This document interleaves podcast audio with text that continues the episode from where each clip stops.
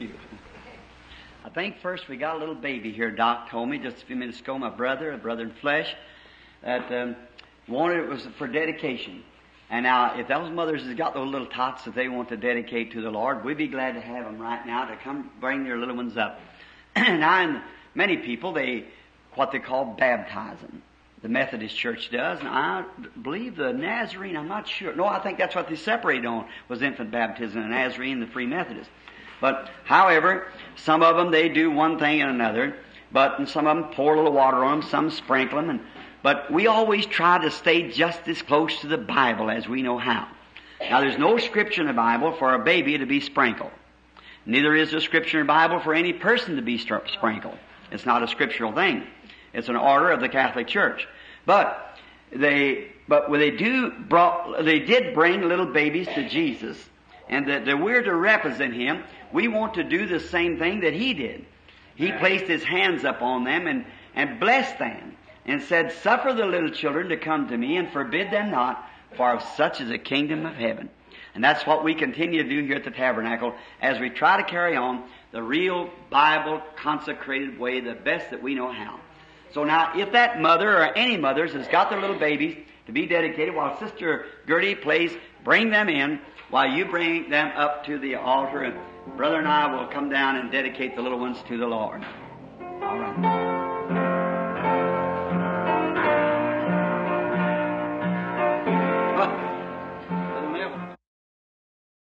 Thank you, Sister Gertie. That's very fine. How many loves little children? If you don't, there's something wrong with you. there's something wrong. Now, tonight, now to go into the rest of the services, we, uh, a reason I got down again tonight, usually on these days when we have healing services, I only get about one a day because it gives me such a shaking. You never know it. And here at home is twice as bad as anywhere else. And I was apologizing for making such a blunder as it did with it this morning. But the first thing upset me was when Billy come to tell me that he couldn't find enough people to give out prayer cards to. He only could give out about 12 or 14, and he had a, nobody wanted prayer cards. I guess everything was all right. So then by that, I never thought, and then when I started to call those prayer cards, I thought I'd get all 10 or 12 or what there was in here, called them up. I've got to a certain number of something, and it wouldn't call, and I called, it wouldn't answer, and I never thought of it till Mrs. Woods called me up. She said, Brother Branham, Billy takes them cards and shuffles them up together, and he just gives them out. He might have that number three, wasn't it? Number three in his pocket. Sure, he usually gives out the whole fifty. When he brings them before the people, he just shuffles them up. So everybody's not say, give me number one, or we might not start at number one. We might start at 50. You don't know. Come backwards. We might start at eight and go on over. Might start at 20 and go over. We don't know. But he just shuffles them up and gives them out to the people as they want them. And I'm not thinking this morning, I might have called four or five more and they wouldn't have been in there because it might have been wet in 20s or 30s somewhere, you see. And then, but the Lord worked it out, but it just doesn't have the, the real pressure to it like it does away from home. Amen. I may never try it, try it again. But um, here not long ago, I asked the Lord if He'd give us a good meeting that I promised that I, I wouldn't ask Him that no more because it's been such a hard thing and it's contrary to the Scripture, you see. And if it, that's what makes it hard on me. Because knowing that, uh, it gives me a, a defeat to begin with. See, I'm defeated to start with. However, someone called somebody this afternoon, Mrs. Woods was called by somebody, and said that somebody in the church was called this morning about a man that was very, very sick that came to Christ this afternoon afterwards. That uh, the man that was very sick came to Christ. And another thing, Mrs. Woods told me that I spoke to her uh, sister, uh, an older sister, that I really was in her home the other day and eat dinner with her, supper with her, down in Kentucky. And Almighty God knows that I didn't recognize that woman. See, that's right. Just visions are sovereign. We never know how they're going to go or what's going to happen. It's up to God and um, what what takes place. But I did know in waiting for them, waiting for them, and the other day when this little girl was in here that was supposed to have had discernment, which I not see, if God would give that to all the world, it would be fine. But if it was, it was contrary to what He told me across the street here, see, a few years ago. Amen. And we want to be sure that, that was right, and let the church Bennett was sure see it. And um, So I did call that Mrs. Snyder, uh, Sister Snyder, she's here somewhere. She's just a teeny bit hard hearing, and the little lady spoke it low and said you have rheumatism or arthritis, something like that, which I knew it was a broken hip. And um, so, um, and then the Holy Spirit brought that in this morning. See? Now, what it is, it's a divine gift and it works in its sovereignty. But what makes it so hard here in the city, uh, honest, I, I, get tangled up all the time in praying for the sick here. Or, or I'll go tell the people this. I'll go say, now the Lord has made you well. Jesus healed you when He died for you 1900 years ago. Right there you were healed. Now, as far as God is concerned, as far as Christ is concerned, you was healed 1900 years ago. Your disease was gone. It takes your faith to do it. And then that person can go around and not get well. Then the person come around and say, well, Brother Branham told me I was well. See? I'm telling you what God said. Now, when it's spoke directly to a person directly, it's thus saith the Lord on a certain thing that's going to take place that'll prove to you right there that your healing is already secured. Your faith has sealed it. See? The promise is yours. It ain't my word. It's God's word that you're already healed. Amen. See? But you just, somehow or another, I, I just can't get to soak in to folks here in Jeffersonville. I, I just can't get it to happen. I know I'll try to explain that just as well as I can, and it just, it just won't happen. That's all. I say, here not long ago, I went to a home to a man, and the man was dying. And they called me come pray for him. The doctor said he wouldn't live till morning. I went in, and the young man said to me, Mr. Branham, I don't want to die. Well, certainly the young fellow didn't. He had a family of children there. Well, I got down and I said, now look, who's your doctor? He told me. I said, now the doctor might have said you was, you was going to die, but God hasn't said yet you was going to die. I said, now according to the Bible, you're already healed because Jesus died for your healing. He said, you believe I'll get well? I said, I absolutely believe it. Well, if I went to pray for a man and didn't use that kind of faith to believe for him, if I go, oh no, no, if the doctor said you go die, you go die, that settles it now. Now wouldn't that be some person to come pray for the sick? I wouldn't want that person in my house to pray for me. I want somebody that even if he didn't see it or not, he'd take faith and stand on the promise for me. That's right. And I said, he said, we went and had prayer. I said, now be of a good courage. He said, do you mean that I'll get well? I said, well, sure. God's word said you'll get well. See, if thou canst believe, all things are possible. Amen. He said, all right, I believe it. And went out and said to his wife that um, the man's dying, isn't he? Yes, he is.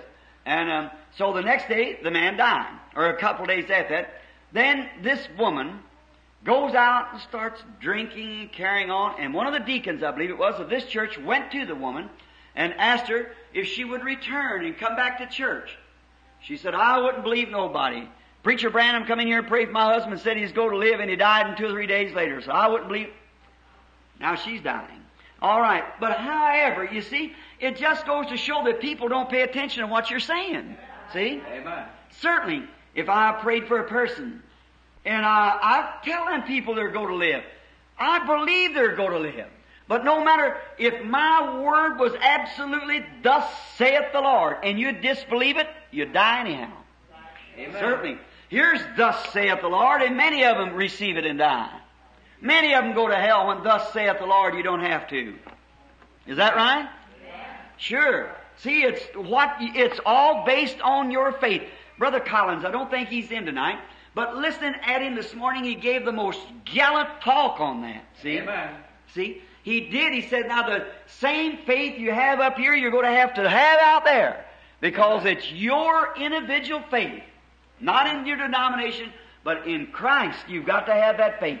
That's just exactly right. Amen. Absolutely. And divine healing is based up on your faith. Amen. But according to God's Word, thus saith the Lord that every person was healed when Jesus died at Calvary. Amen. He was wounded for our transgressions. With His stripes we were healed. Is that right? We were. The Bible said you were healed. So don't find fault with me. I'm just a preacher of the Word. You go tell God that He told something wrong. And God will tell you where your weakness is then. See? So uh, it's your faith. Jesus said, if thou canst believe. if thou canst believe. Now, when you hear the Holy Spirit has confirmed your faith and solid it down and said, Thus saith the Lord. Amen. Tomorrow at this certain time you'll have a certain thing. Certain thing will take place and it'll be over here a certain way and you'll meet a certain thing here. That'll be a sign to you. Now you watch that. That's a finished work right here now. But when it's come to saying divine healing, I have to put divine healing on the same basis of that manner as salvation. Each one of you, no matter what you've done, you've been saved since Jesus died because He died to take away the sins of the world. But it'll never do you any good till you personally accept it and experience it. Amen. But as far as your sins are already forgiven. That's right. He, behold the Lamb of God that taketh away the sins of the world. See? There you are. Now, remember that. Now I know that in teaching in the scriptures, we're a mixed congregation, and many times in this book of Hebrews, which is a rather deep book, I'm going to have to leave it for a while now. I'm going to try tonight to finish up the last part of that seventh chapter. Now there's many questions in your mind, no doubt. Many of you have questions, and I'd have too. Now the next time, the Lord willing, when I come in, I'm going to Michigan now, and then from Michigan I'm going to Colorado, and from Colorado to the West Coast. Now, now when we get in, the Lord willing, now I don't know if I don't be in Chicago Sunday, I may be back here for the coming Sunday night. Now we're holding our pastor out of the pulpit here for about six weeks. All through these, these, these, this book here, see? Amen. Now, we, I don't like to do that. Brother Neville is a lovely, sweet, kind brother. And I'm sure that this church loves Brother Neville. By the way, while I'm speaking, somebody in, around this country somewhere is guilty of writing some cards to move Brother Neville out of this pulpit. You're going to have to settle that with me. That's right. Yes, indeed. Now I want you, said the deacon, something about the deacon board. The deacon board has not one thing to do with that pastor. No, sir. The congregation in full has all the authority. It isn't get, a deacon board just a policeman here in this church. Just to keep order and so forth. But when it comes to rules, the whole church has to say so. This church is built upon the sovereignty of the local church. Therefore, I have nothing to say in moving this pastor or putting one in. I own the property. It's given to the church. You all are the church. You people are the one who control. You're the church yourself. And the church, the holy church of God, is the sovereignty of the Holy Spirit in that church. And the only thing I do is own the property, give it over to this church, as a, give it over for a church, and it's tax free. And the church elects their own pastors. I have nothing to do with it. And the only way this pastor could ever leave would be the pastor decide himself to go, or the majority of the votes of the church would have to say, change the pastor. That's the only way. No deacon board can do it. The deacon board only keeps order and things in the church. The trustees, they have nothing to do with it, only repair the church, and they can't do it until there's a, the whole trustee board meets and says we'll build this or we'll do that. Then they have to ask the treasurer if they got the money to do it. Yes, sir. But if there's any complaint against any member, if a member has a complaint against one another, or something wrong, you're supposed to go to that brother yourself and talk to him, you and he alone. Then if they won't receive it, then the next thing takes place, you take one of the deacons or somebody and go with you to that brother. Then if he won't receive you, then you come tell it to the church. Then if the church, then if he won't receive the church, then the Bible said, let them be as a heathen and a publican. That's right. And any persons that knows a guilty person and you don't go to them and talk, then you're the part of the church of God's going to answer for that sin. That's right. And if any person then has a, a complaint against the deacon or against uh, the deacon or somebody in the church, it takes three people. Three people would come and say, witness the mouth of two or three witnesses, come tell the pastor if there's a grievance against the deacon.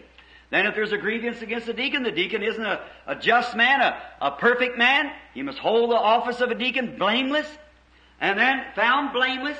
And if that congregation finds out that that deacon's not holding that office, he gets three with him and takes it to the pastor. That deacon's asked to stay home over the night. And then the pastor from comes and brings the congregation together, gives the grievance, and if the congregation votes for the deacon to continue on, the deacon continues on. If he votes for the deacon to be dismissed, they elect a new deacon that very night. See? Therefore, no one person has nothing to do in this. It's the majority of the people. Yes, sir. If 20 votes for him and 21 votes against him, he goes, or vice versa. See? That is, it's the sovereignty of the local church. And then each one of the members has a say so in the church. Anything goes on wrong, then they can come right around, and the only thing they have to do is to be before God that they are absolutely see that nothing hinders the moving of the church. But the full and complete authority of the church is the pastor. Read that in the Bible. See if that's not Bible order. That's exactly right. There's no one above the elder. I have nothing to do with what Brother Neville does here. That's up to you and Brother Neville. If Brother Neville wanted to preach Jehovah Witness doctrine, that's up to him and you. See? If he wanted to preach anything he wanted to, that's between you and him. That's all. If the congregation votes for him in there to preach that, that's all right. That's up to him. The only thing that I do, just is owning the property, and if something other comes by that it's a, like moving the pastor and they want to take a vote on that, you couldn't ask the deacon to do that, you'd come ask me. I'd come down and say, if you want to move the pastor, tell me why. Has he done anything? Yes, we caught him drunk, or we caught him doing this, or doing something wasn't right. Have you got three witnesses of it? Yes, we have. Them witnesses must first be tried. Don't receive an accusation against the elder, lest it be by two or three witnesses, and let them first be proved against an elder. Then you have to swear to it that you saw it and prove it that you saw it. And then if you did, then that sin's rebuked openly, that it's wrong. Then say, congregation, do you want to change your pastor? And if the congregation votes, forgive him and let him go on yet, that's the way it has to stand. See? That, isn't that fair? Ain't that the way to run a church? That's what the Bible said. We have no bishops and overseers and boards and so forth moves this and in and got a lot of authority. There's nobody got authority here but the Holy Ghost. That's right. He does the moving, and we take him as the majority of the people, the way the people go. And then if one side wants to do this and the other side wants to do that, and the side wins the losing side, what do they do about it? Join right in with the rest of them and say, we were wrong, man. We'll go right on because the Holy Ghost has made that choice. See? That's exactly right.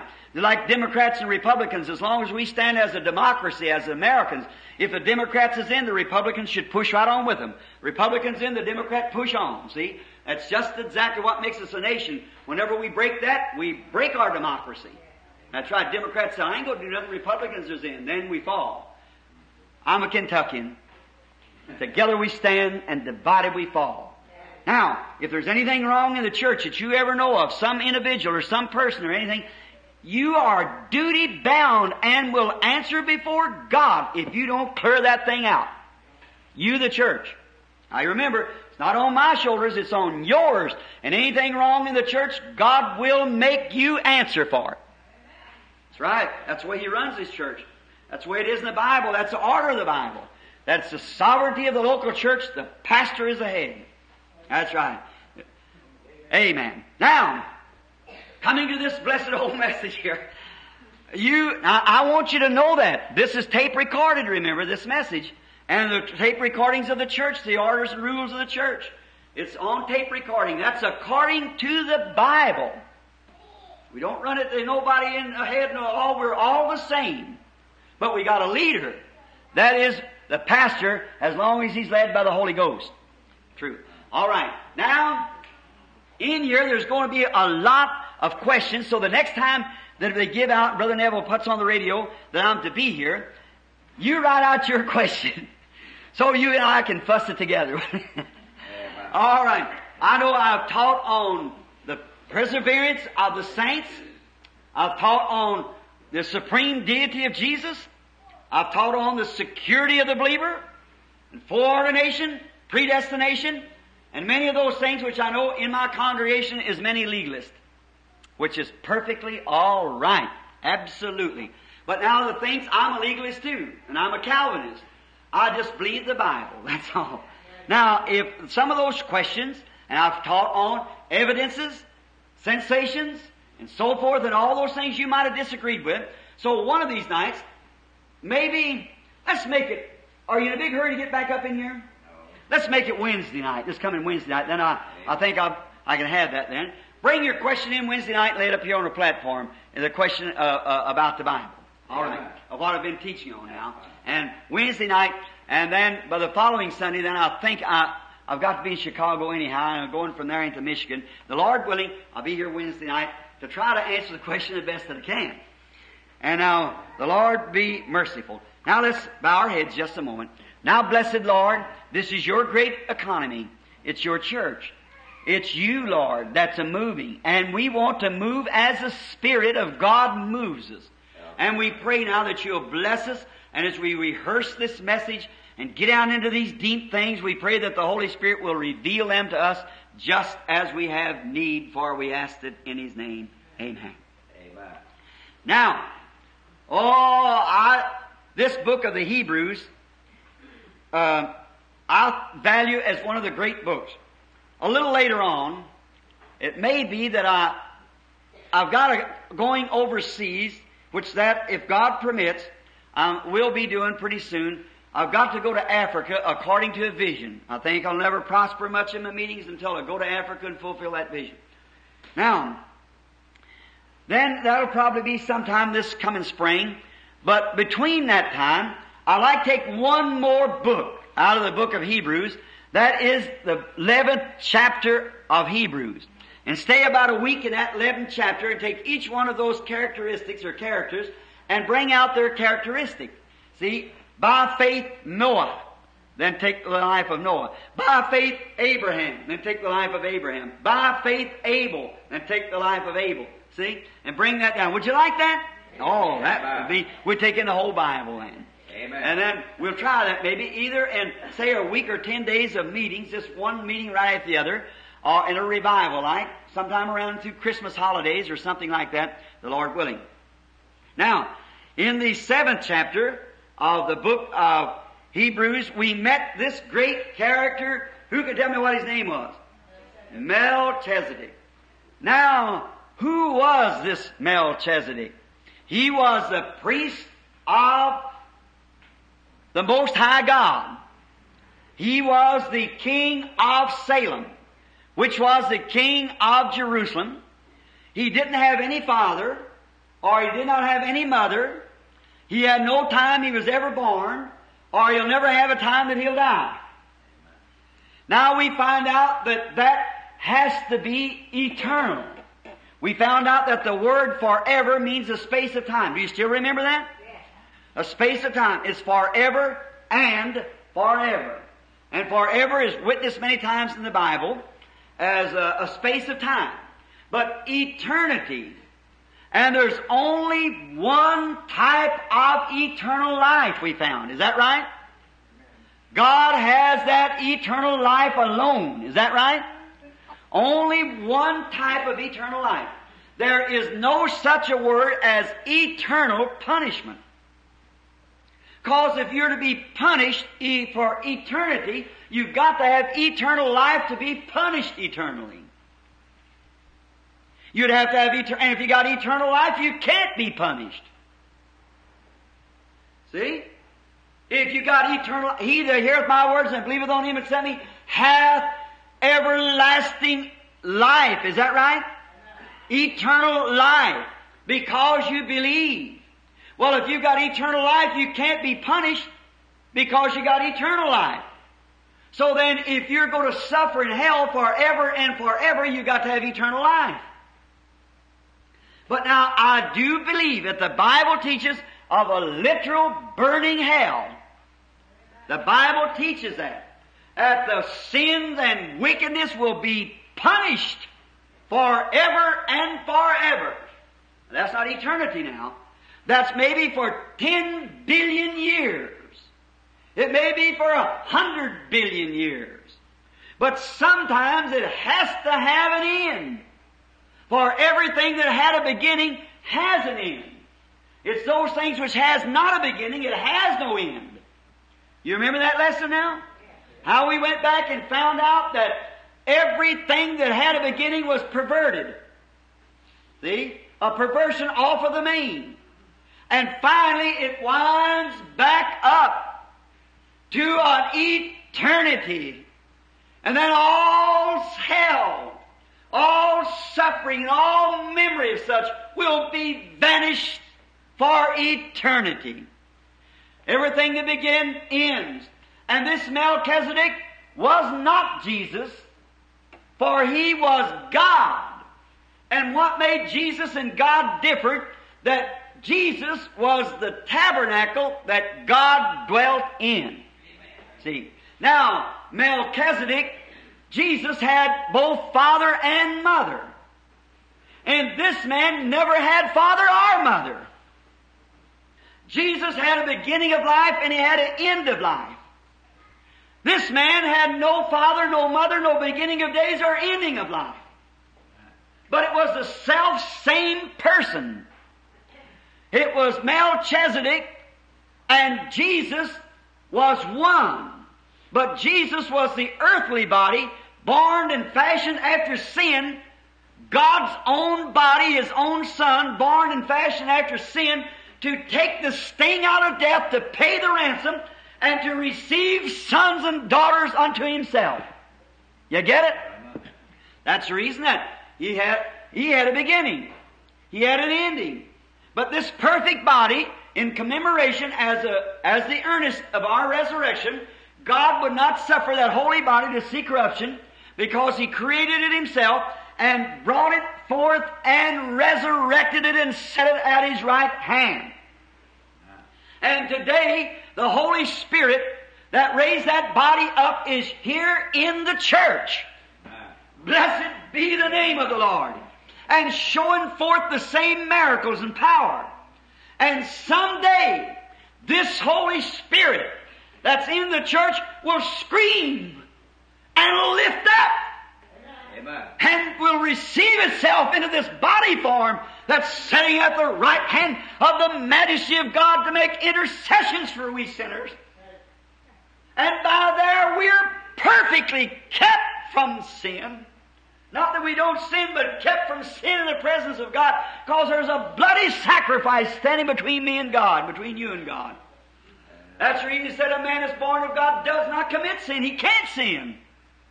For if you're born again, the very Holy Spirit that lived in that body lives in you.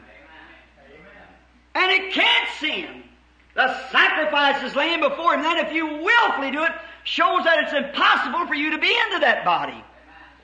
Amen. That's the gospel. There it is. Therefore, you see, it doesn't contradict any of the scriptures. It binds the scriptures together. See, it'd be impossible for those once tonight, and that's where we'll get my questions. For just get them. That's what we want. Now, notice it's impossible for those who once tonight to fall away to renew themselves again to repent to see if they crucify the Son of God afresh and make him and bring him to an open shame. They couldn't do it. And then you go on over to Hebrews 10 where it says there, For if we sin willfully after we receive the knowledge of the truth. And what is sin? Unbelief. If you deliberately see the Holy Spirit do the things that it did right here this morning, and see that Christ is risen from the dead, and He's living in His church and among His people, and you willfully turn it down, it's impossible for you to ever come to God. Because you blaspheme the Holy Ghost. Jesus said the same things when he was doing those miracles, and they said, well, he's Beelzebub, he's a fortune teller. He's a devil. Jesus turned around and said, I'll forgive you for that, but when the Holy Ghost comes and does it, to speak a word against it will never be forgiven in this world or the world to come. Because you call the Spirit of God that was in him an unclean spirit. Then if we sin willfully, if we sin, disbelieve willfully, not after we receive the truth, been born again, we couldn't sin then. A sinner cannot commit the unpar- a Christian cannot commit the unpardonable sin. He can't do it. It's the ungodly that does that. It's the make believer, not the believer.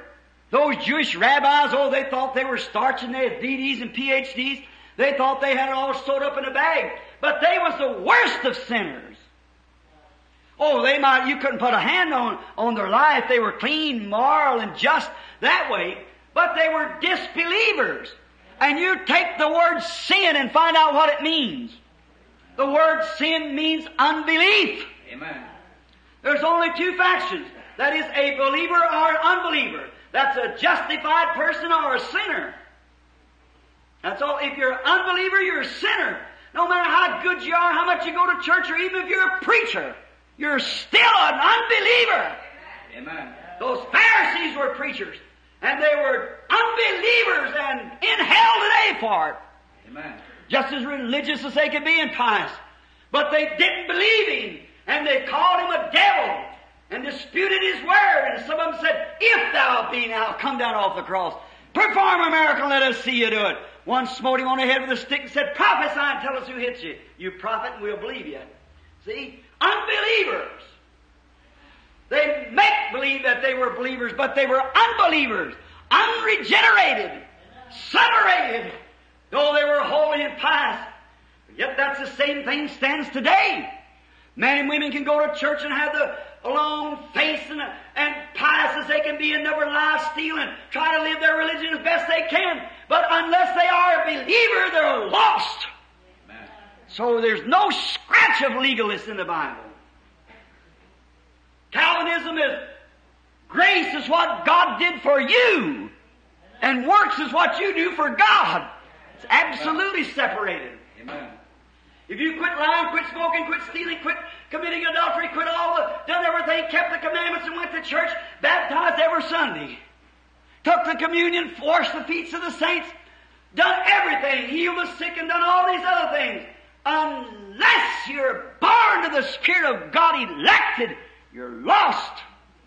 Amen. Not him that willeth or him that runneth, but God that showeth mercy. Esau tried his best to become a Christian and couldn't do it. The Bible said he wept bitterly seeking a place to repent and couldn't find it. Before he was even born, God condemned him because he knew he was a rotten shyster in his heart. God by foreknowledge knew it. He said, I love Jacob and I hate Esau. And Esau looked like the gentleman. He stayed home taking care of his old blind daddy, fed the cattle, and everything was a good boy. And Jacob was mama's boy. A little old sissified storyteller. That's what he was. You have to admit it. The Bible with, uh, brings it. Run around doing everything and uh, mama, hanging around with mama.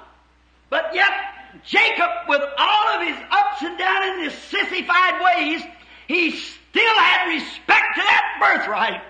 Amen. That's the keynote. Esau was twice the gentleman of Jacob. If we had to judge him today to be a member of our church, you'd take Esau a thousand to one if you didn't know him. But God took Jacob. What would you do with St. Paul if you want to be a minister? A little old hook-nosed Jew with hair, mouth setting sideways, going along just fussing and how he's going to tear out the church he's going to do everything you thought he committed the unpardonable sin, but God said he's my servant. God takes man and makes him different. Not man taking God and becoming different. God takes man and makes him different. Amen. It's not what you do, what you will, what you think, it's what God does. There you are. That's the story. Now, this great Melchizedek. What a story on him here. We want to read a little bit. Just kind of, we had to run through it so fast. We're going to start back here on a certain part of the scripture. And we're going to start about the 15th verse. And it is yet more evident that there, for that after the similitude of Melchizedek, there rises another priest. Now Melchizedek was a priest, was he? Here's what he was. We find out that God in the beginning was a great fountain of spirit. Is that right? He had no birthplace, he had no dying place, he had no beginning of days, he had no ending of years, he was just as eternal as eternity is eternal. He never was born, he never did die. And in there we find out that he had seven varieties of spirit. Is that right? The Bible said in the Revelation that the seven spirits before the throne of God. Is that right? The seven manifold seven spirits. We find out there's seven colors. There's seven church ages. There, oh, it just runs. Seven is complete, and God was complete. And seven spirits. And those spirits were perfect. The first was the color of red, perfect love, redemption. And how if we had time to give those colors and show that each one of those colors represents God's purity. Amen. praise. Those colors are seven natural colors. Those colors represents the purity of God. And the, uh, those colors represents the motives of God. The attitude of God. Those seven colors, they're representing seven church ages, seven stars, seven angels. All through the scripture, seven ministers, seven messengers, seven messages. All in the seven, seven days, six days, and the seventh Sabbath. Perfect, complete. Oh, it's beautiful. If we just had the time to dig into it and to bring it out, those colors. Take the color red. We take the first color is red. What is red? Red is one sign of danger. Red is a sign of redemption. And you look at red through red, what color is it? White. It's correct. So when the red blood was shed to cover red sin, God looking through red blood, look at red sin, it becomes white. Believer can't sin. Certainly not. The seed of God, the blessings of God remains on him. God can't see none but the blood of his own son. No matter what it is in his church, what it is, God don't see it because Jesus is making intercessions constantly. The high priest. No way for him to sin when such a sacrifice is laying there for him like that. Certainly not. And now if you say, well, that gives me a good chance, then that shows you're not right. You'll appreciate that. You'll love it if you're a real Christian to a place that sin would haunt you till you couldn't do it. For the seed of God remains in him and he cannot sin. The Bible said, once purged by the blood of Jesus, has no more desire of sin. If you have a desire, your heart's not right with God. Now you will do wrong, but you don't do it willfully. See? You're, you're trapped in anything you're trapped into or do something that you don't mean to do it. It's not sin yet. You'll repent the minute you see that you're wrong. You'll turn quickly and say, I didn't, didn't see that. You say that all through life. A man don't want to be. That's the reason that we're so stupid and so in dark down here on earth that there's the blood atonement for us all the time to keep us covered. Because the first mistake we made, now there's your legalist idea. Oh, you know what? That woman was sanctified, but bless God, she done wrong. I know she's backslid. That's wrong. She's not backslid. She made a mistake. If she did it willfully, then she wasn't right to begin with.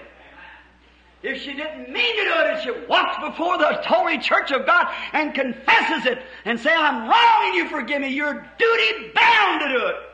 If you don't do it in your heart, then you ought to go to the altar yourself. Amen. True. There's a real holiness in the church. There's genuine holiness. The holiness not of you, but of Christ. Amen. I have no holiness to present to Him. But I'm trusting in His, oh, His grace. And I have it in my heart. I've unmerited it. Nothing I could do to deserve it, but by grace He called me and invited me to come. And I looked to Him and He took the desire away from me. I make thousands of mistakes each month and each year. Surely I do, but when I see Him wrong, I say, God, I didn't mean to do that. You know my heart. I didn't mean to do that. I was trapped into that. I didn't mean to do it. You forgive me, Lord. If I've done wrong to my brother, I say, brother, forgive me. I didn't mean to do that. Certainly God knows my heart. Oh, there you are. There's the blood sacrifice. There's the power of the gospel, that holy church moving on. Not because something you done, it's something you had nothing to do with. There's the atonement. Now this Melchizedek, when he came forth, I'm going to tell you another thing. Did you ever take a, a three-cornered piece of glass? You take a piece of glass that's three-cornered and lay it so the sun can hit it. It'll produce seven perfect colors. A three-cornered piece of glass will produce a rainbow. That's exactly right. Now, we had time, we'd go in on that. Three brings perfection. Father, Son, Holy Ghost. Justification, sanctification, and baptism of the Holy Ghost. There you are. The perfection come by the three. God above man. God in the man called Jesus. God in the church. Then the perfection. The man sinned as long as God was up here in a pillar of fire. God uh, man sinned rather before God, as long as God was in a pillar of fire. Because he was still an unclean creature. Animal blood laid before him. Then the Lamb of God came. Second definite step of God. Same God, another office. And then this God in, was in Christ was the same God that was in the pillar of fire. And the same God was made flesh and dwelt among us. And then man made fun of him. It was still accountable for it. There was no bloodshed yet. That's right. Jesus said, I forgive you. But then that same one that was flesh became the pillar of fire again. I come from God, I go to God. Amen. Here we find Paul meeting him on the road down to Damascus, that same pillar of fire. We find Peter meeting him in the jail, that same pillar of fire. Certainly. And we see him today among us, the same pillar of fire. But the perfection has come to the place that the middle person, now if there happens to be a Jew here, or somebody that understands the Old Testament, prove it. Let me show you. I haven't got the Old Testament with me right now. Is this, this is the New Testament. But in the offering of the showbread that was laying on the kosher plate, in the Jewish sacrifice at the cleansing of the tabernacles, ask any Jew, on those three pieces of bread, the middle piece was broken. That was Christ. The middle piece was broken. Christ, the in between, showed that there had to be a breaking somewhere for redemption. Amen. That piece was considered redemption on the kosher bread. Here it is, and tonight, when we take the communion, we break the kosher bread. Amen. For it's the body of Christ. And He was broken at Calvary to be a propitiation for our sins that through His righteousness we might become His righteousness because He became our sin that we might become His righteousness. Brother, that's purely grace. Amen. Absolutely. There's no way, any other way you could justify it. Now, this Melchizedek, this great person that was met on the road, he paid, Abraham paid tithes to him. How great a man he must have been. Now notice quickly, who is made not after the law of carnal commandments. Now see that legalist law?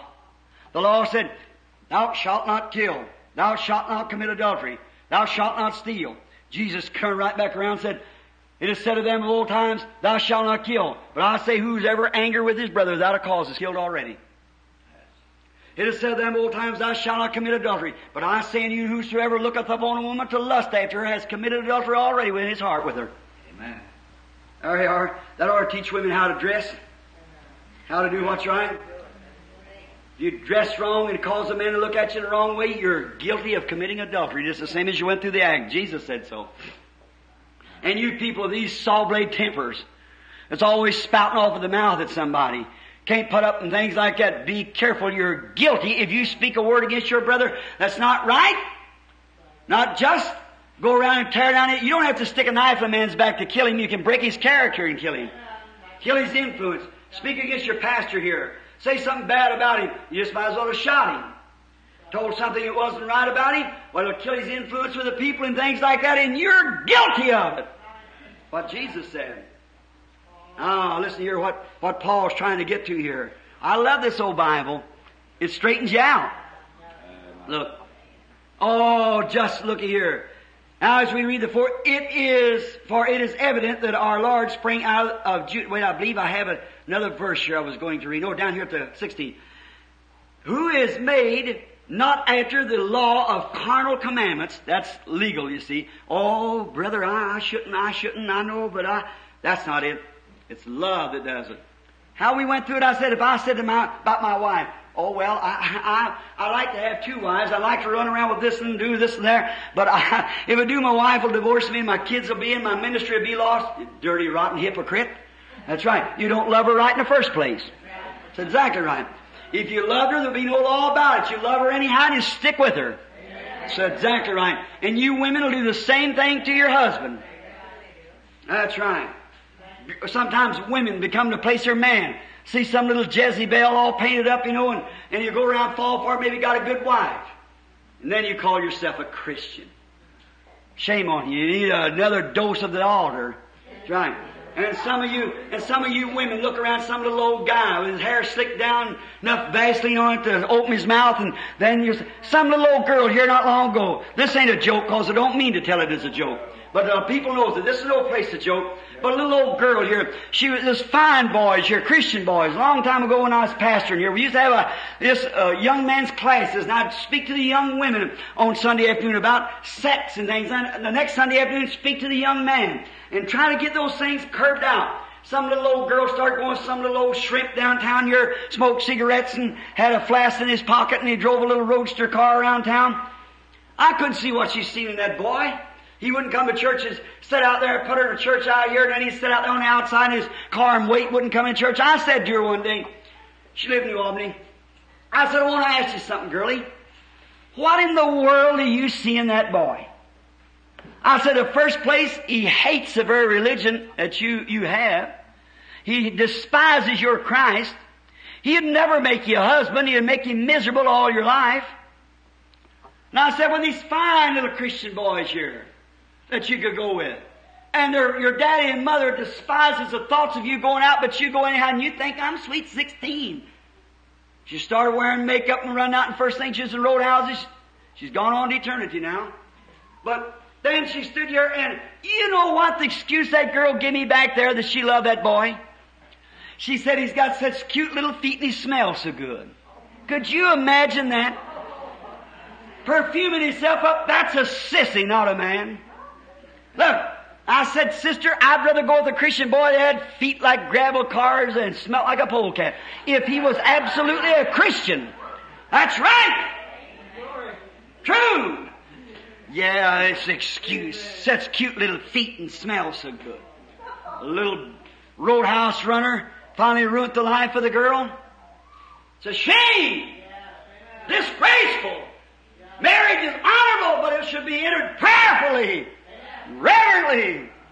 Genuine love for that woman will bind you together forever. Amen. What you bind on the earth, I'll bind in heaven. When you walk down the street center, she may get old and gray and wrinkled, but that same love you had for her when she was this young, beautiful woman, you'll still have it.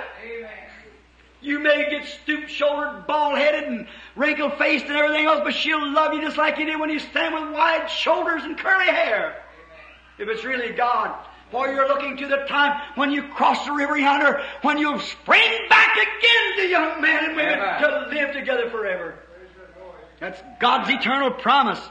He said He'd do it. He, not only that, we'll get to it in a minute. He swore He'd do it. Amen. Listen to this as we go on. Who is made after the law of carnal commandments, but after the power of endless life. Now we're going to read fastly so we can get it. For he testifies to our priest forever at the order of Melchizedek. As long as there'll be needed a priest, he'll be a priest. For there is evident a disallowing of the commandments, going before the weakness of the unprofitability thereof. For the law made nothing perfect. You can't, no matter what you do, you quit drinking, quit smoking, quit telling lies, go to church and try to do this and try to do that, you're still carnal. That's His law. The law makes nothing perfect. But what makes perfect? Christ! Glory! Amen. I might quit lying, quit stealing, quit committing adultery, quit chewing, quit uh, uh, all my things, and I'm still carnal. Amen. God don't receive it because I have nothing to offer Him in propitiation.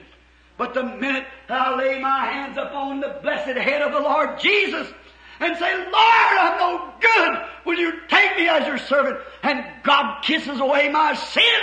I stand perfect in the sight of God.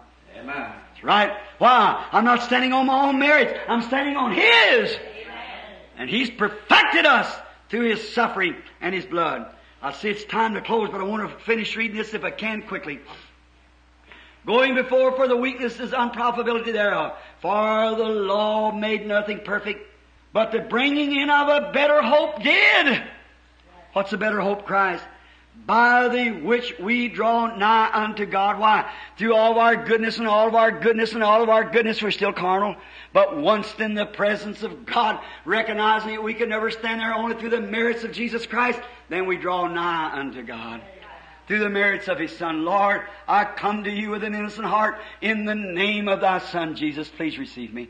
Oh, brother, you're coming by a living way then. Not, Lord, you know I quit drinking. You know I treat my wife right. You know I do this, I do that. You have nothing to offer. For the law carnal commandments could do nothing. But bringing in of another hope did. That hope which is Christ we have as the anchor of the soul, steadfast and sure. What? And insomuch as not without an oath, he, pronoun, if you notice in your, in italic letters, he was made priest. Not only a priest, but he was made priest by oath. Not a, now watch, let's get the rest of the priesthood. For those priests, the Leviticals, just, righteous, honest man, those priests were made without an oath.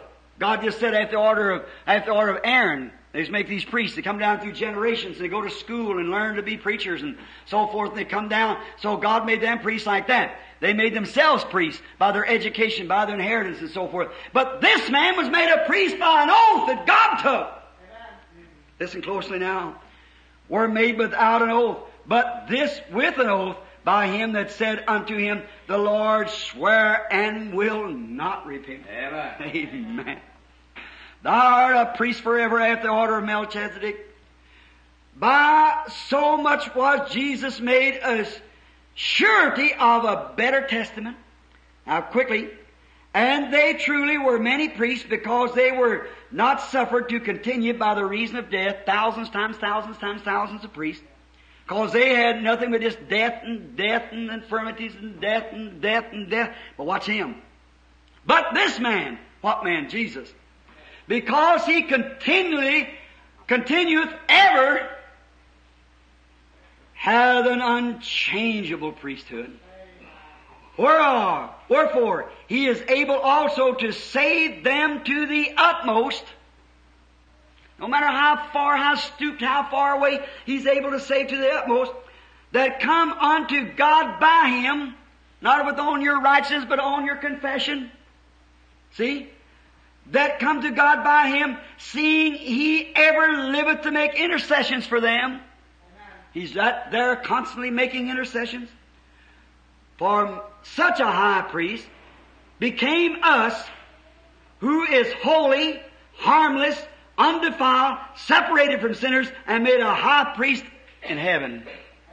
There it is. Now, if I try to represent my own case, I'll lose it. If I try to represent, say, well, my daddy was a good man. My daddy was a preacher. Well, I've lived in church, I still lost it. But this man is a perfect one. Christ! He sits there and offers his blood constantly for my sins. There you are. Who need not daily, as those priests, to offer up sacrifices, first for his own sins, and then for the people's, for this he did once when he offered up himself.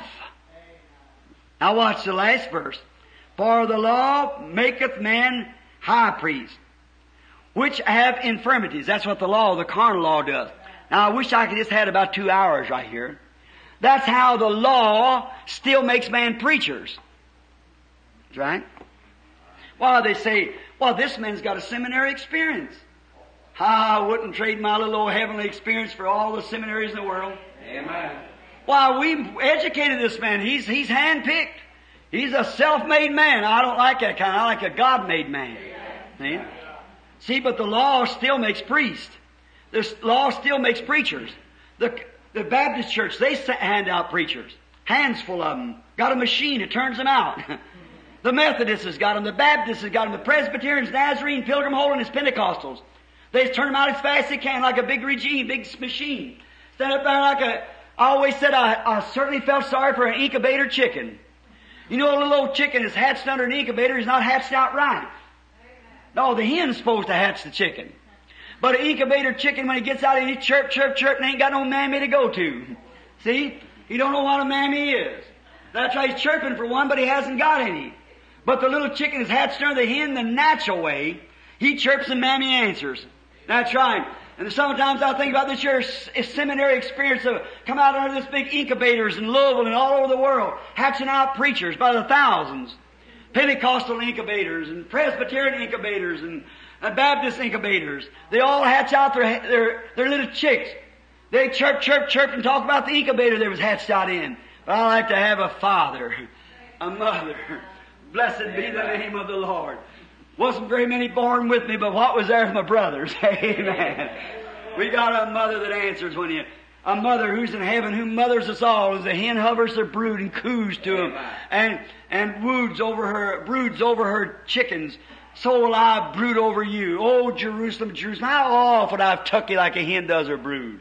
How would I have made you mine, but you would not. You had your own seminaries, hatched out your priests. They taught you against me, now you're left at your own. Your destruction lays ahead of you.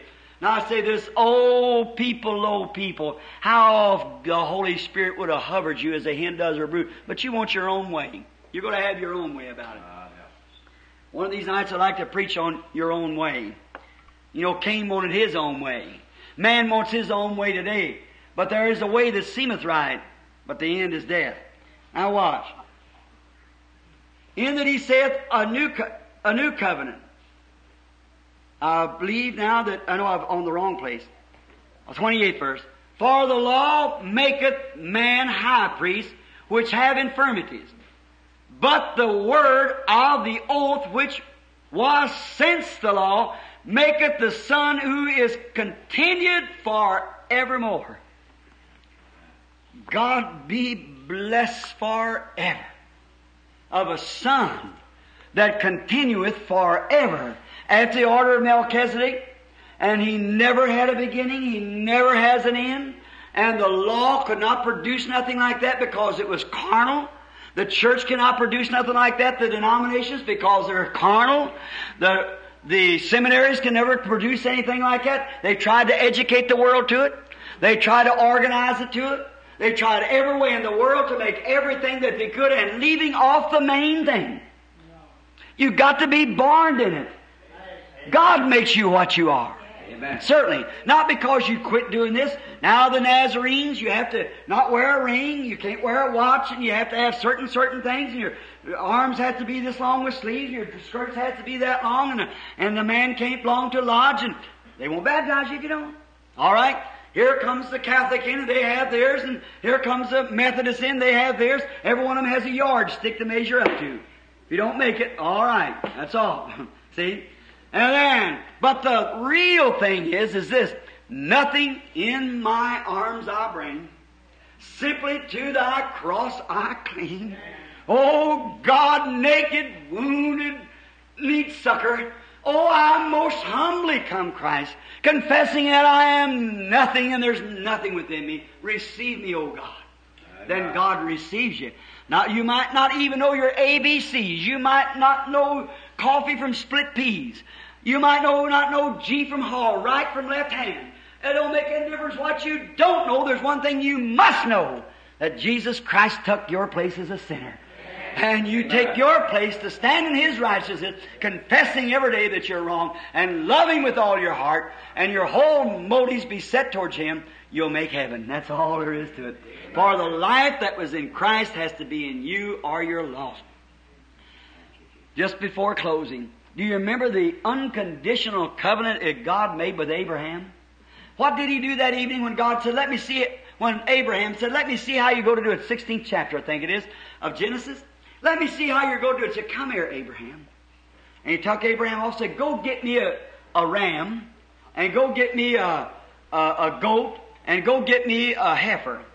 And I want you to take them up here and make a sacrifice. And Abraham went and got the sheep and the and the goat and the uh, the the lamb or the heifer, and he killed them. There's all clean sacrifices, and split them halfway in two and laid them out. Then he went and got two turtle doves and pitched them in. Then Abraham watched the birds off of him, waiting for God to come. Now, Lord, there's a sacrifice. How you go to do this? I don't know how you go to save man against his own will. I don't know how you go to do this. How can you do it, Lord? Lord said, now watch Abraham. You're a prophet. You're spiritual. And you'll understand what I'm talking about. All right, Lord, I want to see it. Now, I'm just dramatizing. So Abraham, you come up here now and sit down here and watch them birds off. So he shoot all the birds away until the sun started going down. And the first thing you know, God came down. When he came down, Abraham began to get sleepy. God said, Abraham, I'm going to put you to sleep. Now listen, legalist friend. See, God took Abraham completely out of the picture. Nothing at all he had to do into it. And that's why he got you. You said, Oh, I sought God. You didn't. God sought you. No man can come to me except my Father draws him first. See? It's God seeking you, not you seeking God. You never did do it. Your nature's wrong. You're a pig. You don't know any different. You just live in a pig pen. That's all you know. You love it. Drinking beer, slopping around, running with the next man's wife, and doing everything you can do is evil. It seems good. Oh, brother, we are having a big time. You think it's good. But God knocks at your heart. That's what changes. Not you knocking at God, God knocks at you. Adam never knocked at God's heart, God knocked at Adam's heart. And you're son of Adam. That's right. Before Adam could be a son of God again, God had to knock at his heart. And before you can become a son of God, God's got to knock at your heart. Then Abraham went to sleep. And when he went to sleep, what was the first thing he saw? A real horrible, spooky, dread darkness. That's death that comes upon the whole human race. Then he looked a little farther than that, and he saw a smoking furnace. Before you can have smoke, you have to have fire. That's the reason I believe in hell as a burning place. He showed every one of us is subject to death, and every one of us should go to hell because we're sinners. Now, but beyond that, he saw a little white light. And this little white light, what is the light? What was that white light? That pillar of fire that went before the children of Israel. The pillar of fire that met Paul on the road down to Damascus. The pillar of fire that took Peter out of prison. The pillar of fire that's here tonight. That eternal, everlasting God. He Himself walked between these split sacrifices. Oh my. Back and forth Amen. on each one. This is how I'm going to do it, Abraham. Watch me what I'm going to do. I'm making a covenant here. And I'll take an oath that according to the seed, I'll raise up an intercessor. I'll make a covenant with death. And I'll condemn death in the flesh because I myself will come take it. Abraham said, through your seed, Abraham will come, you'll be the father of the world. Through your seed, not only you do I make this promise with you, but your seed after you. He knew every one would be not them, but what I do. I'm going to do it, Abraham. I trusted Adam and he broke his and everyone breaks theirs, but I'll make this with myself and swear by myself I'll keep it. Amen, amen, amen. What do we do we make a covenant? I say, Brother Neville, now watch this just a minute. I say, Brother Neville, tell you what I'll do. If you will preach until tomorrow night and next night on to Wednesday, I'll preach from Wednesday on to Sunday. Make that agreement? Yes, sir. Here's the way we do it. Shake, boy. That's it. That's a covenant in America. That's how we make a covenant. Now, how do they make a covenant in Japan? We make, say, you do so and so and I'll do so and so. We take a little pinch of salt, because salt is a savior. And we take salt, and I'll throw it on Brother Neville, and Brother Neville takes salt, salt and throw it on me. That's a binding covenant. How did David Livingstone make a covenant with the African Negro to go into his land? He went and got the chief that he could pass through up there to preach the gospel and to uh, do the work, and they took a glass of wine. Here's the covenant with the Negro in Africa. They had a glass of wine, and the Negro chief plucked his own veins and bled them out in this glass of wine. And David Livingstone plucked his own veins and bled it out in the glass of wine. They stirred it up. Livingstone drank half of it, and the Negro chief drank half of it. Then they gave a present one to another. The Negro chief, David Livingstone, said, What do you require of me? He said, That white coat you got on. So Livingstone took his coat off and gave it to the Negro chief.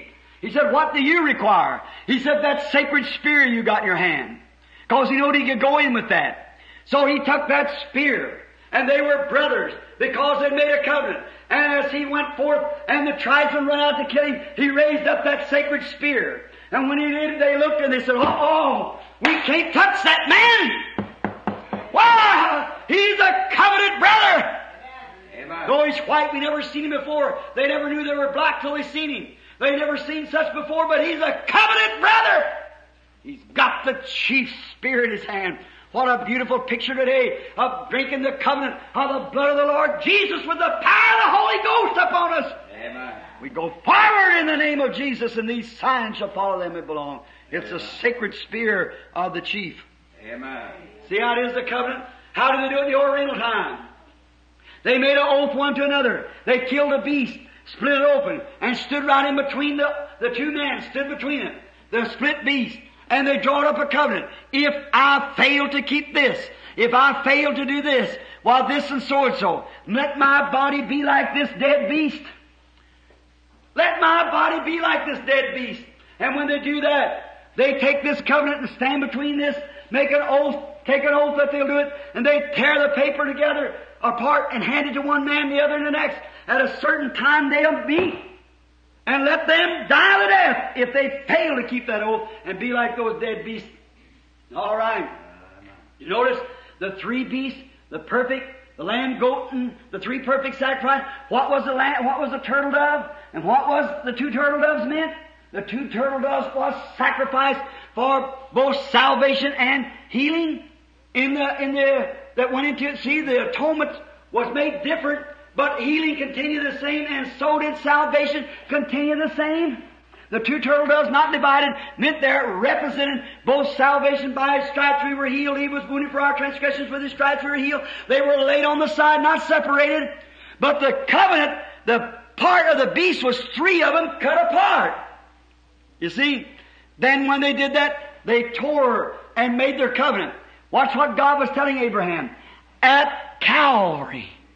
At Calvary, according to your seed. Out of you come Isaac, out of Isaac come so and so, Jacob out, Jacob come Joseph out, Joseph on down, on down, on down, successors, till finally through that righteous seed, he just got through here saying that our Lord sprung out of a nation that no, not Moses never even spoke of it. Come out of a priesthood. Our Lord sprung out of the tribe of Judah, not out of Levi, for they were carnal legalists. But our Lord come out of Judah. Glory!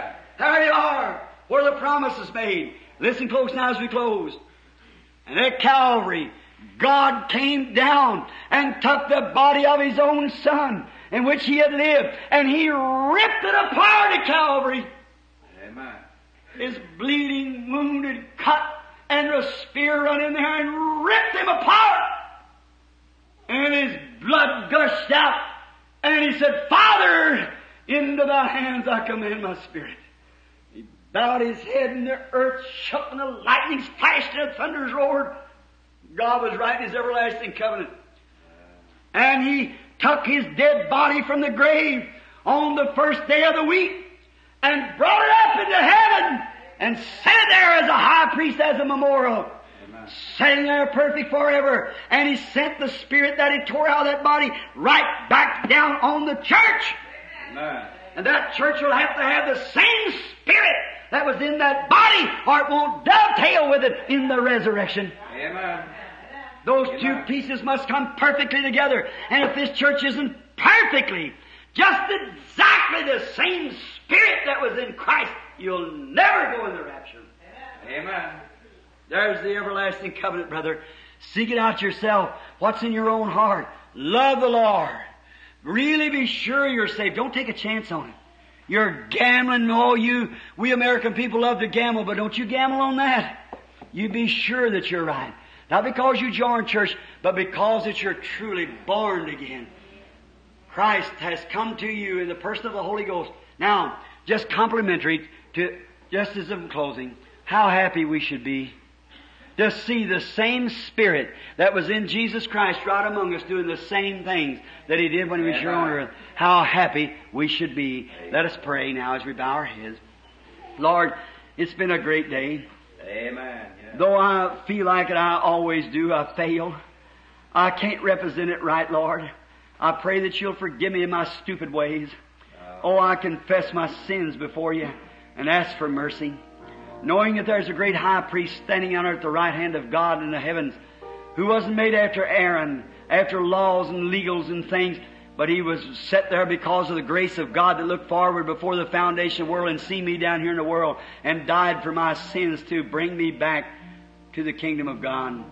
I thank thee, Father, for this, because this Spirit that now reigns in your people is eternal as God is eternal. I give unto them eternal life, ever life, everlasting life. and they shall never perish. And at the judgment they'll never be there. They've done passed by the judgment, they've gone on into glory. And if this earthly tabernacle be dissolved, we have one already waiting out for us to come to. Thank you for that, Lord. I pray now if there be one here tonight who has never yet drank the real blood of the covenant, that doesn't know what it means, doesn't know what it means to be born again, to have a real fellowship with Christ in their heart or her heart. May they receive Him just now as we wait and give this opportunity. And at that day, we pray that we have represented the gospel in the right light. We pray in Christ's name while we have our heads bowed. Would there be a person would raise your hands to Christ and say, Christ of God, be merciful to me. Let me, as your unworthy servant, now receive the Holy Spirit into my heart and give me the assurance and love that I really need. If you haven't got it, would you just raise your hands to Him saying, Lord, this is a sign that I desire it. Would you put your hand up? God bless you back there, lady. God bless you here, sir. Bless you here, sir. God be with you. That's fine. The man on the end here, God bless you, my brother. And someone else, just before now, we close, just waiting for a few moments. God bless you back there, son. Someone else. I now desire, I desire, Lord God, you know my heart, you know what's in my mind. You, uh, the Spirit of God is quicker and sharper than a two-edged sword, even piercing to the center of the mire of the bone and a discerner of the thoughts of the heart. Think of that. He knows your very thoughts, your intentions. Would you raise your hands and be merciful to me, God, right now? I, I want you to know that I know that I'm wrong. And I realize it, but I want to be right. All right. While we just keep our heads down praying, I think just a moment. We don't want to hurry about that. Rock of Ages, glad for me. Let me hide myself in thee. Let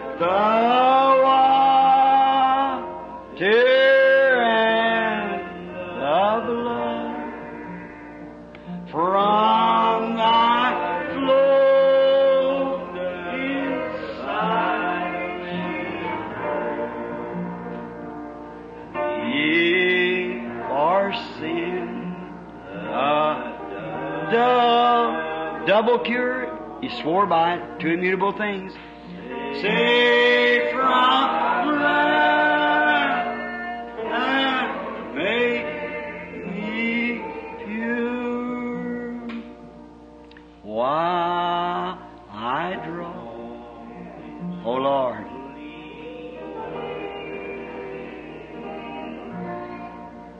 Grant just now that we'll all recognize that these breaths that we're drawing are fleeting.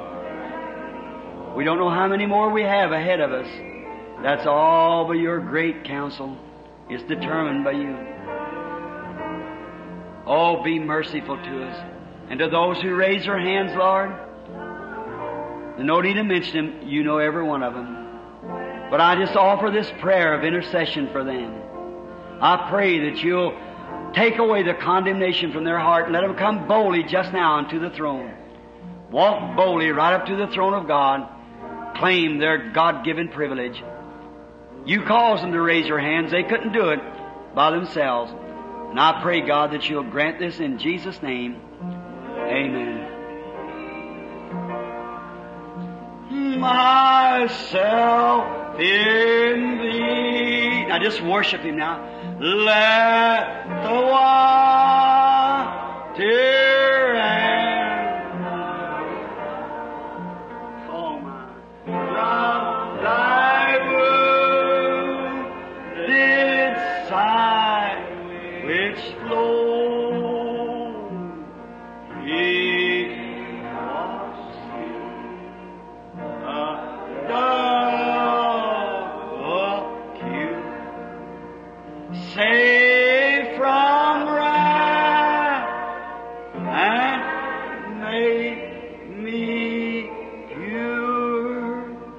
many feels real good now? Raise up your hands. They praise the Lord. Oh, He's wonderful. Oh, there's room at the fountain. You know it's Sister Gertie? Let's. Say, how many loves that song? Now we're going to have a baptismal service just in a moment. Amen. You're going to baptize.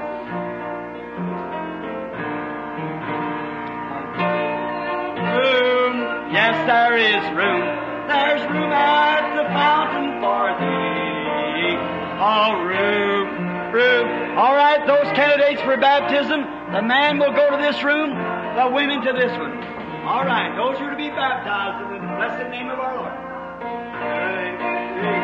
There's room at the fountain for me.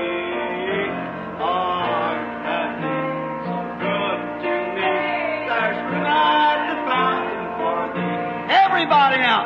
Room, room,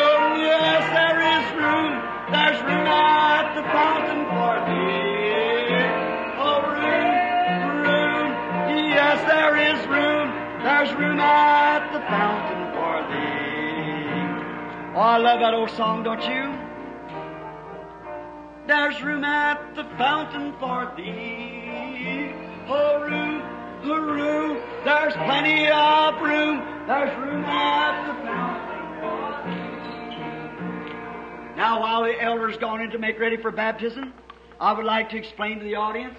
Now, I'll ask some of the deacons if they can hear me in the room. When they're ready, come and and tell me so we can move the microphones. We want all of you to see this. Be about ten minutes longer, and the church will be dismissed. Now, I want to read some of the sacred scriptures for you.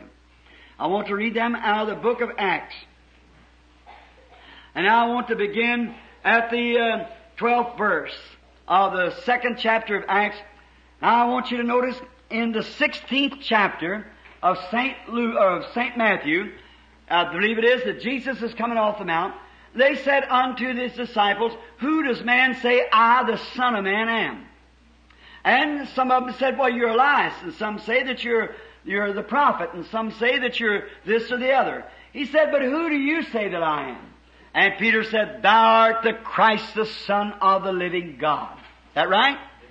Jesus said, Blessed art thou, Simon by Jonas, for flesh and blood has not revealed this. You never learned in a seminary. You never learned it by man. Said, but my Father which is in heaven has revealed this to you. And I say that thou art Peter. Upon this rock I'll build my church, and the gates of hell shall not prevail against it. And I give unto you the keys to the kingdom of heaven. Is that right? And whatever you loose on earth, I'll loose it in heaven. What you bind on earth, I'll bind it in heaven. Did he mean it? He wouldn't have said it. Now, as time low rolled on, now Peter had the keys to the kingdom. Now you Catholic people, you might think this, that you say the Catholic Church is built upon Peter. Alright, we'll find out. They have the keys. The Catholic Church still has the keys. Let's find out what Peter did about the keys. See? Then we'll find out. The Bible said unto Peter and to the rest of the apostles, Go ye into all the world, whosoever sins you remit to them, they're remitted. Whosoever sins you retain to them, they're retained. That I might say it so that someone might not understand what I mean. Jesus said to the apostles, Whoever sins you forgive, I'll forgive them too. And whoever sins that you do not forgive and hold it against them, I'll hold it against them too. That's what Jesus said. What's the Catholic Church push towards that? But let's find out how they did it. Then if we find out how they did it, then we should do it the same way. Now let's find out. It's the day of Pentecost. The church has been inaugurated. They were all in an upper room. Man came out there speaking in different languages. Why? Every language under heaven is represented there. English was there too. Every language under heaven had to be there. What language is spoken that day? Goes ahead here and gives many other languages. And how the Cretes and strangers and proselytes of Rome and, and, and uh, Arabians and all speak Magna. Now they weren't speaking in unknown tongues. They were speaking in known languages to people. Not unknown tongues, but languages that each one understood. The sinner, the unbeliever could hear what he was saying. How do we hear in our own language or in the, the uh, we was born? Now watch. Now, the question comes. Now, others mocked the 12th verse. Alright. And they were all amazed and in doubt saying one to another, what meaneth this? Others mocked and said, these are full of new wine. They were making fun of them because how was they doing? They were staggering. Like drunk man. Like drunk man. Talking, not knowing what they were saying, but were preaching to the congregation. In languages they didn't know, but the congregation knowed. See? Alright. Others said they're full of new wine. Look how they're acting. Others mock saying these are full of But Peter, watch out, boy. You got the keys. But Peter, standing up with the eleven, lifted up his voice and said unto them, now remember this is the first inauguration of the church. Ye men of Judea and you that dwell in Jerusalem, be this known unto you and hearken to my words, for these are not drunk, as you suppose, seeing it's but the third hour of the day, the saloons wasn't even open then. See? But this is that which is spoken of by the prophet Joel.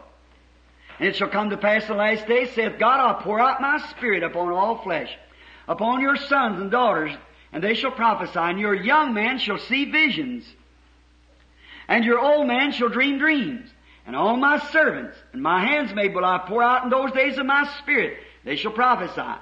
And I will show wonders in the heaven above and signs in the earth beneath. As Peter preaching now, the one with the keys. Blood, fire, vapors of smoke. The sun shall be turned into darkness, the moon into blood, before the great and notable day of the Lord shall come. And it shall come to pass that whosoever shall call upon the name of the Lord shall be saved. Ye men of Israel, hear these words. Jesus of Nazareth, a man approved of God among you by miracles and wonders and signs which he did in the midst of you, you yourselves know. Talk about a rebuke. He had the keys, you know. Be it him being delivered by the determinate counsel and the foreknowledge of God. There you are. How could he ever be delivered? Because God predestinated to be that way. See? Foreknowledge of God. Just in a moment. Tell him just hold just a minute. I get to the scripture. Ye have taken by my wicked hands have crucified and slain who God has raised up and loosed the pains of death because it is not possible he should be holden of it. For David spake concerning him, I foresaw the Lord always on my right hand, and I shall not be moved. Therefore did my heart rejoice, and my tongue was made glad. Moreover, my flesh shall rest in hope, because thou wilt not leave my soul in hell, neither will thou suffer thy Holy One to see corruption. Thou hast made me know my, my, my ways, uh, uh, my ways of life. Thou shalt make me full of joy, and with my countenance. Men and brethren, let me freely speak to you of the patriarch David. He's both dead and buried, and his sepulchre's with us this day. Therefore, being a prophet, and knowing that God has swore with an oath, that just got through preaching it, that according, according to the fruits of his loins, uh, uh, according to the flesh, he would raise up Christ to sit on his throne. Just what I got through preaching. Peter preaching the same thing. And seeing this before, the prophets saw it before, spake of the resurrection of Christ, that his soul was not left in hell, neither did his flesh see corruption. This Jesus has God raised up where we're all witnesses. Therefore, being exalted at the right hand, uh, uh, uh, being at the right hand exalted in heaven, having received of the Father the promise of the Holy Ghost, he shed forth this which you do see and hear.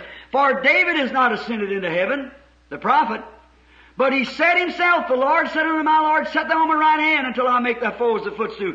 Therefore, listen to this, let all the house of Israel know surely that God's made this same Jesus who you crucified both Lord and Christ.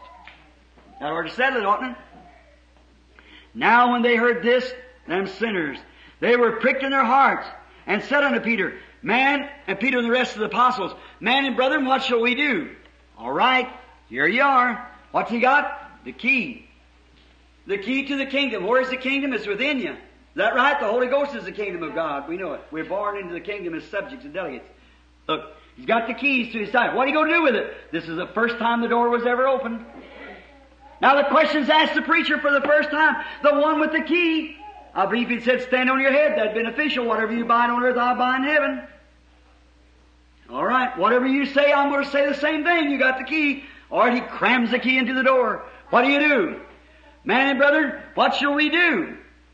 Now when they heard this, they pricked in heart and said, man, brother, Peter said unto them, repent and be baptized, every one of you, in the name of Jesus Christ for the remission of sin, and you shall receive the gift of the Holy Ghost, for the promise is unto you and to your children, and to them as far off, even as many as the Lord our God shall call.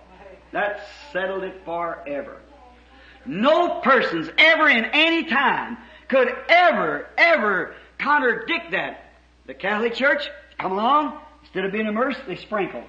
Instead of being used in the name of Jesus, they took Father, Son, and Holy Ghost. Never was taught in the Bible. Every person from that time on was baptized by immersing in the name of Jesus Christ, and some had been immersed by John the Baptist had baptized Jesus, and Paul told them they could not receive the Holy Ghost like that. They had to come back and be rebaptized again in the name of Jesus before they could get the Holy Ghost. How many knows that's a scripture? Acts the 19th chapter.